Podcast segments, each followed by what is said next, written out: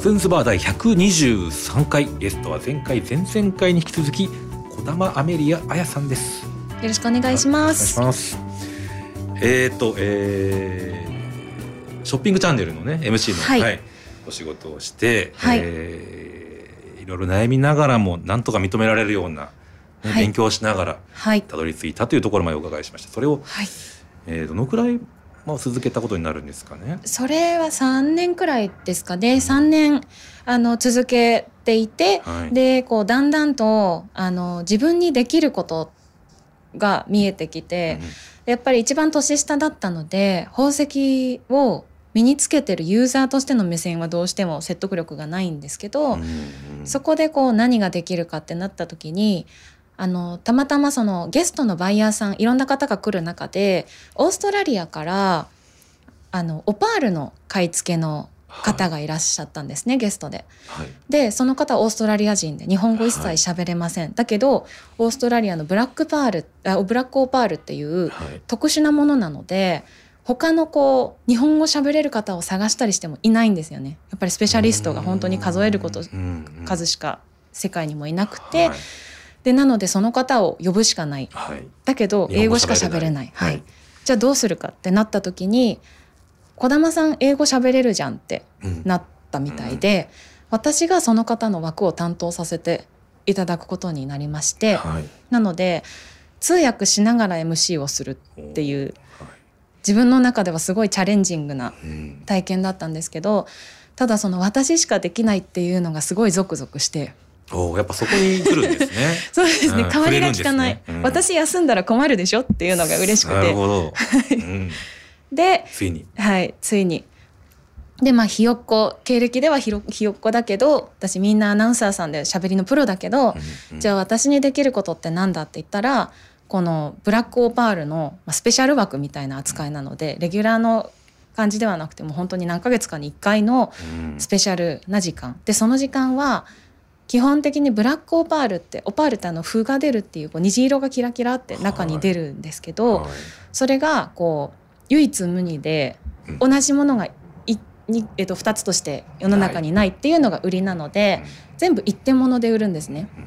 なので画面に出しました20万円です。これは一点物です。さて誰が買いますかって言って売っていく。一個ずつ売っていくんですけどじゃあ商品番号が一個一個違うんです、ね、一個一個違います。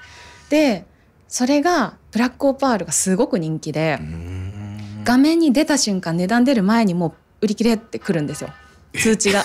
インカムずっとつけてるんですけど売り切れましたとかが来るんです売る必要ないというか出して終わりじゃないですか。喋る必要ない買う方はもういくらでも買う。見た目でもういいとこのこれ私タイプってなったら電話してるんですかも。うもうその時電話してる方。いくら値段出る前に。はい。でキャンセル待ち何人ですとかって来たりしすごい世て界だな、うん。なのでうんなんかそこの時間でこう初めて自分が売り上げのプレッシャーなくなるほど。やることをやる。私はこうこの方が英語で喋ってることを、はい。でも宝石のこと勉強したからこそ、はい。あここを伝えたいんだっていうのを自分がまとめて日本語で伝える。ツボが分かり日本語にも変換しやすいというね。そうですね。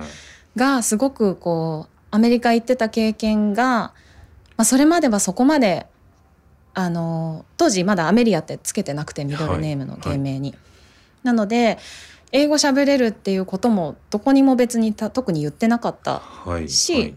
お仕事で使ったことも多分なかったと思うんですけど、だしそのそうですね英語キャラクター英語キャラでもなかったんですけど、うんうん。その時にこうあ英語が必要とされる場所があるんだってうん知ることができて、うん。そこからなんかこうはず今までちょっと恥ずかしかったんですけど英語使うのが。はいそこから英語を使えるようになりました。仕事でも。そうですね。ん。堂々と使えるんだ。これは私の強みの一つなんだってそこで気づかされ気づかさせてもらえた感じです。なるほど。その頃にもうんまあ並行してお酒は飲んでたんですかね、そうですね、うん。プライベートでは飲んでましたね。プライベートでもまだ日本酒の資格とかは持ってなかったので、ただの酒飲みって見られてました多分周りから。はい。まあ勉強ともしようともしてなかったわけですね。ですね、うん。はいじゃあまあその、えーショッピングチャンネルの MC を経て、はい。まあ、次何しようっていう感じはあったんですか？そうですね、その時にやっぱり喋りのお仕事楽しいなってうん。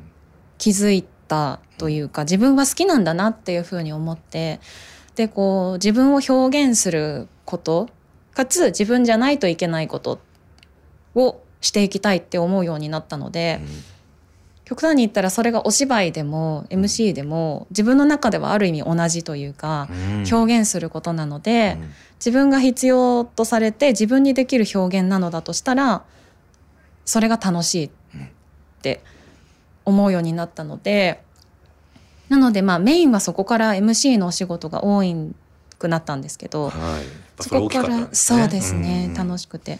でかつでもお芝居もやるとはいあのすごく楽しい部分もあったりして、はい、またそのショッピングチャンネル見てたファンの方たちが見に来てくれたりとかもそうですあるんですかね。ねうん。はい。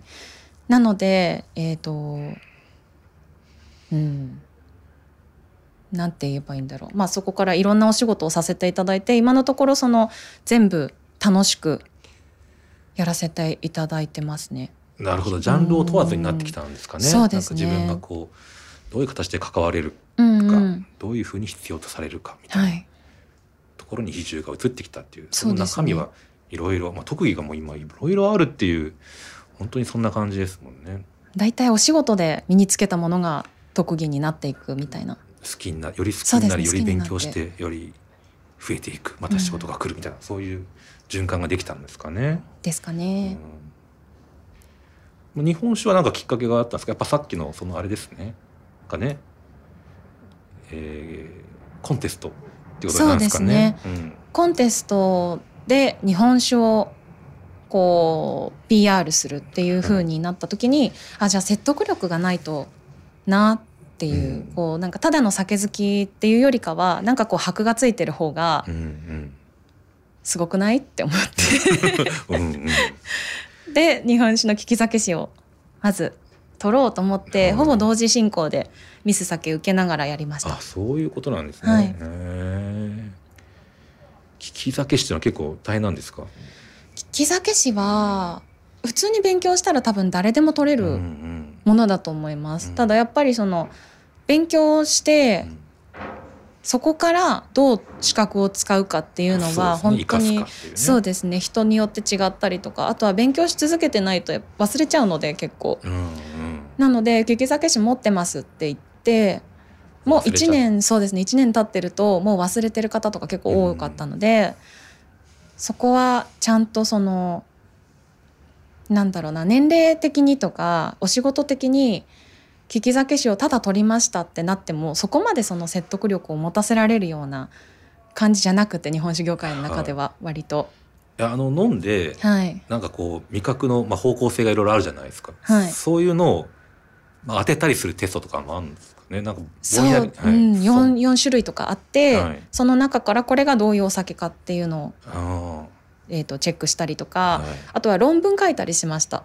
あのこういうお花見のこういうシチュエーションではこういう方が参加します。さてあなたは何ていうお酒をどういうプロプレゼンして進めてえーどんな温度帯で飲ませますか？とか。ほう。正解はまあ一つじゃないっていうか。そうですね。ね。だからそれにちゃんと理由をつけられたらあ OK ーなるほど。うーん。そうなんですね。そうですね。なので、うん。その資格取ってからうん。また改めてちゃんともっと勉強しようと思ってうん今も勉強をしてます。面白いですね、まあ、その基本となる知識は僕にないんであまりちょっとぼんやりわからないのかもしれないですけどきっといろいろあるんでしょうね、うん。こういう状況の時にはこういうお酒がうんうん、いいとか。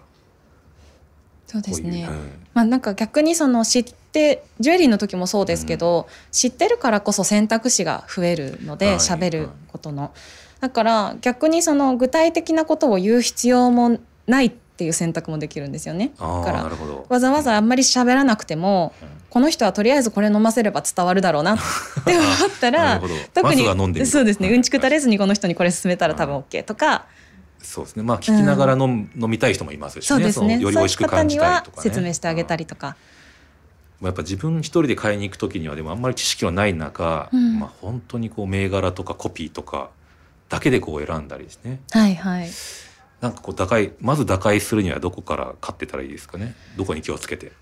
まず打開するにはあのー何か一つ好きになればきっと興味を持てるようなポテンシャルがあると思うので日本酒って。っていうのは日本の各県にはい。酒蔵があってはい。それって結構すごいことでうん。ワインとかってやっぱりワイナリーさんうん。あのブドウ農園があるとこにしかないので、なんかそれがまず日本ってすごい、うん。日本酒ってすごいところなのでまずなんか出身地のお酒とかうん。酒蔵とか行ってそのお酒がこういつからの歴史なのかとかどういう思いで作られたのかとか一回知ると結構面白いポイントはあるような気はします。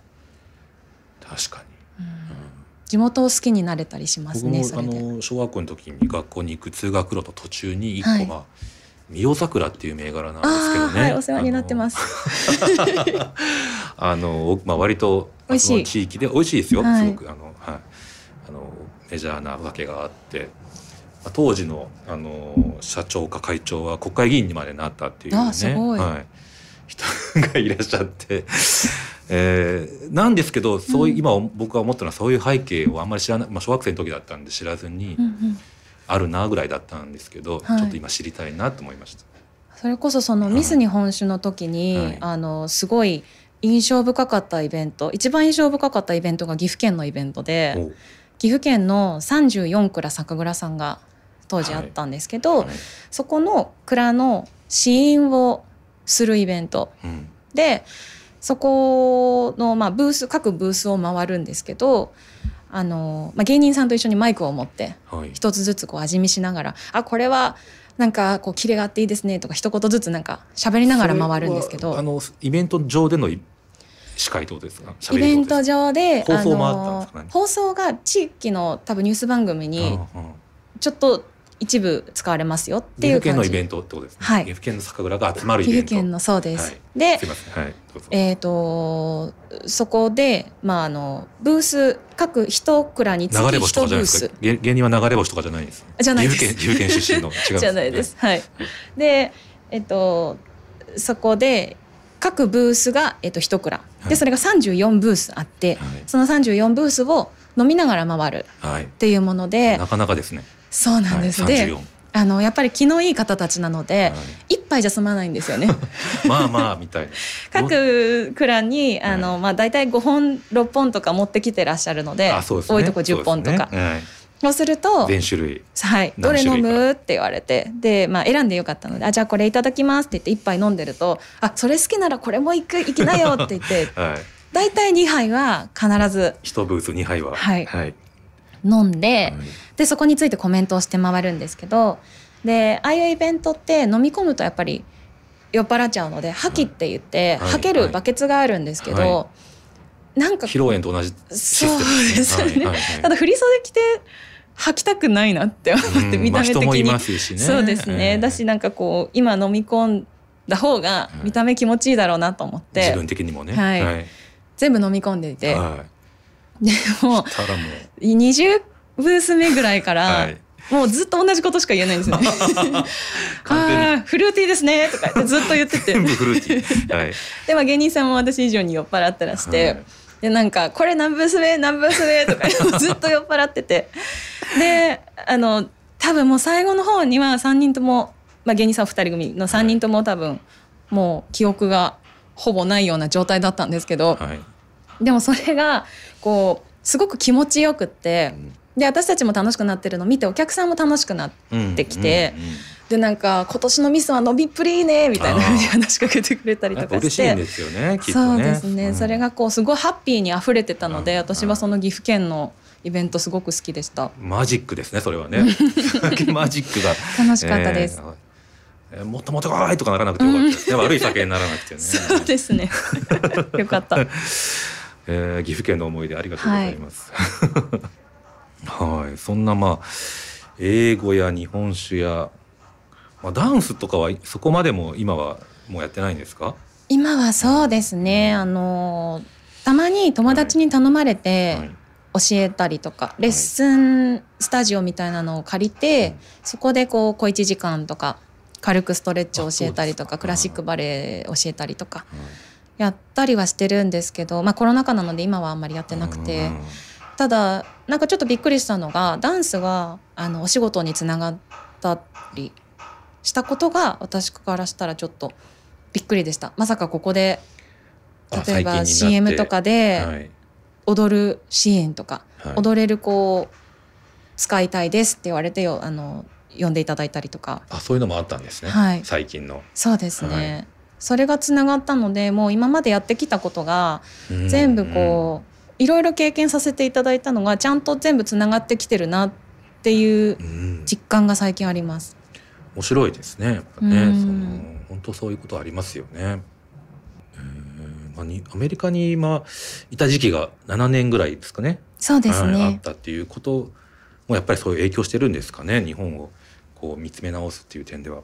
そうですね。アメリカにいた経験がこう多様性っていうのかな？その同じじゃなきゃいけないって思わなくなったのは大きいかもしれないです。はい。そのやっぱりアメリカから帰ってきてすぐの時はあのすぐ馴染まなきゃって。日本に。そうですね、はい。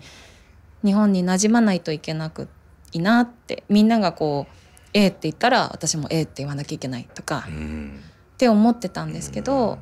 そのそれはまあ学生の頃の話で社会に出るとそうじゃない人がいっぱいいるっていう風になった時に、そこまで抵抗なく自分の意思を言えるようにはなりました。だからやっぱりそのそう思えない子って友達でもいて、はい。やっぱりみんなと一緒が安心するっていう子も結構多いので、なんかその考え方っていうのはアメリカにいたのも影響してるのかなって思ったりしました。うんうん。うんそうですよね。まあ、うん。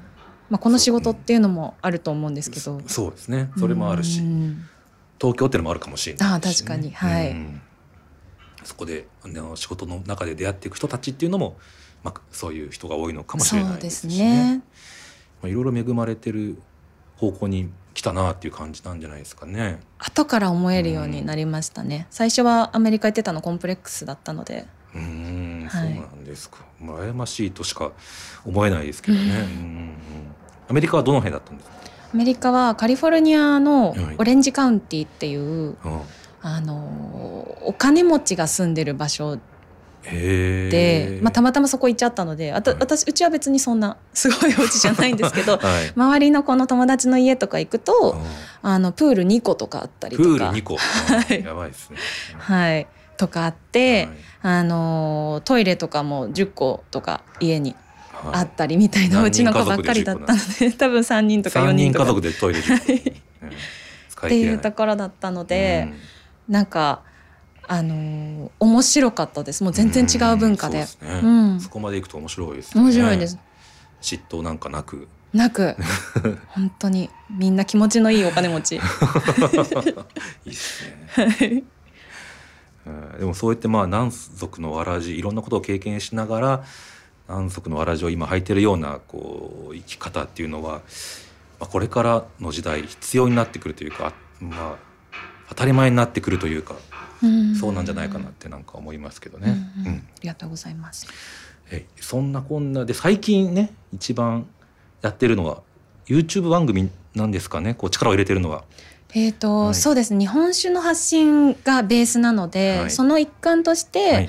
えっと、自粛期間中に YouTube 日本酒の YouTube のチャンネルを始めました。はい。でもともとそれはあのインスタほで、う。うん。えっとお酒を英語で1分間ただ紹介するっていう動画があってで多分その英語わかんない方は本当何何やってんだろううん。こいつって思ってたと思うんですけど、ただなんか意外とそれがこう英語喋れるキャラとしてはい。ある程度認知していただいたみたいで、はい。日本酒イベントとかに行った時にあ英語の子だみたいな。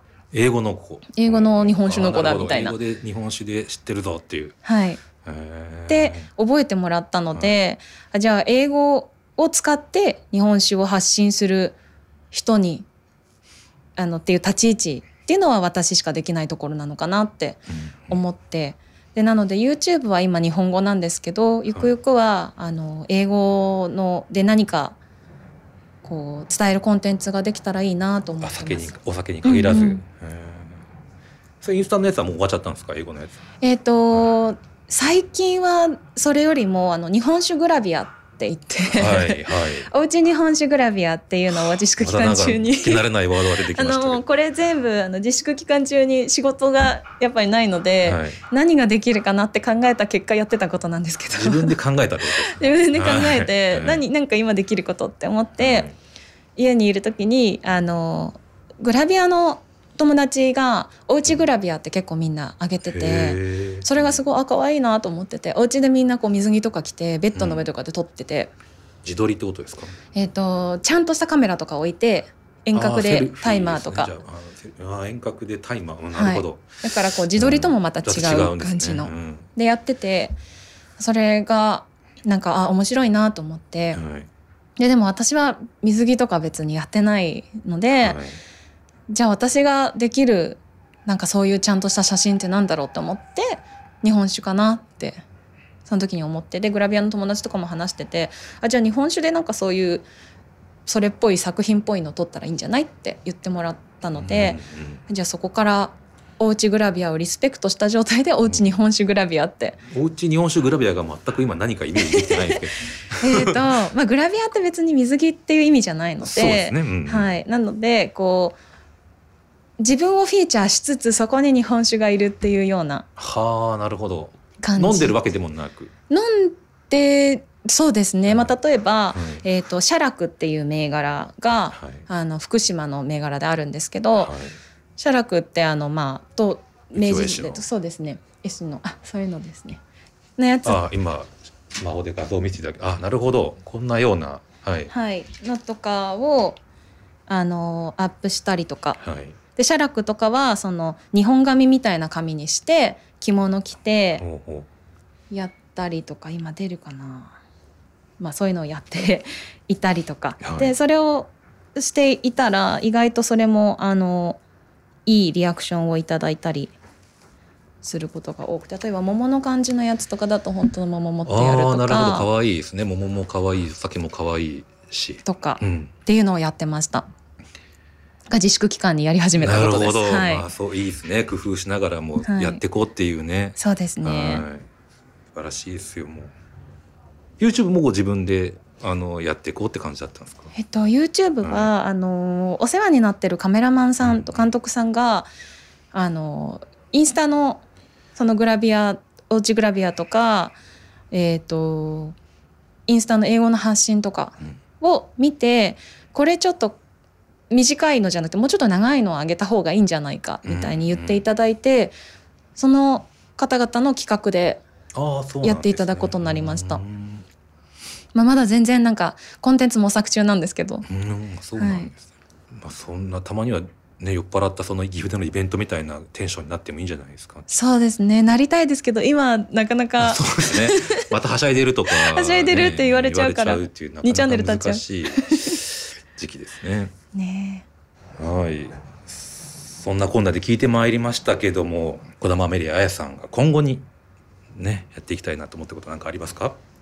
今後は、はいあの、まあ、いろんなものいろんななんかこう点と点がこう線になってきてるような感じがするのでやっぱりこう自分にできることって今こう例えば発信文化を発信するなり、まあ、お着物もよく着るのでお着物含めた日本酒文化なんかを英語でうん伝えるっていうことにももっと力を入れていきたいなと思っていて、まあ、なのでそのための例えば日本酒イベントの MC とかももっと力を入れていけたらいいなと思っていますし、うんあとはその最近最近本当にこう数日前にふと思ったんですけどあの英語のこう飲食店さんとかはい。まあ、酒蔵さんとかもそうなんですけど日本語のメニューとか日本語のラインナップを英語に翻訳してこう何かの架け橋になるお手伝いがしたいなっていうのを最近思うようになって、なのでそれはまあ完全な本業とは違うかもしれないんですけれども、ただなんかこう自分ができるお手伝いをうん。うんするっていうのがこう今の時代っぽい感じなのかなって自分にできることを人のためになることをどんどんやっていきたいなと思ってます。いや素晴らしいですね。そこではもうやっぱり自分はもうあの一番前に出るっていう観点からもうだいぶそれはなくなり人のためになるっていうことが大きな、ね、原動力になっていくってことになる。ですね。まあ自分が出るっていうのは大前提に多分本業でやり続けながらっていう。そこはまだ捨ててない、ね、そこは欲しいですね。なるほどわかりました。はい、まあさまざまな時を生かしながらさまざまな活動をこう模索してそれをしかも形に変えていく実現していく力があるというのはとても素晴らしいなと思いました。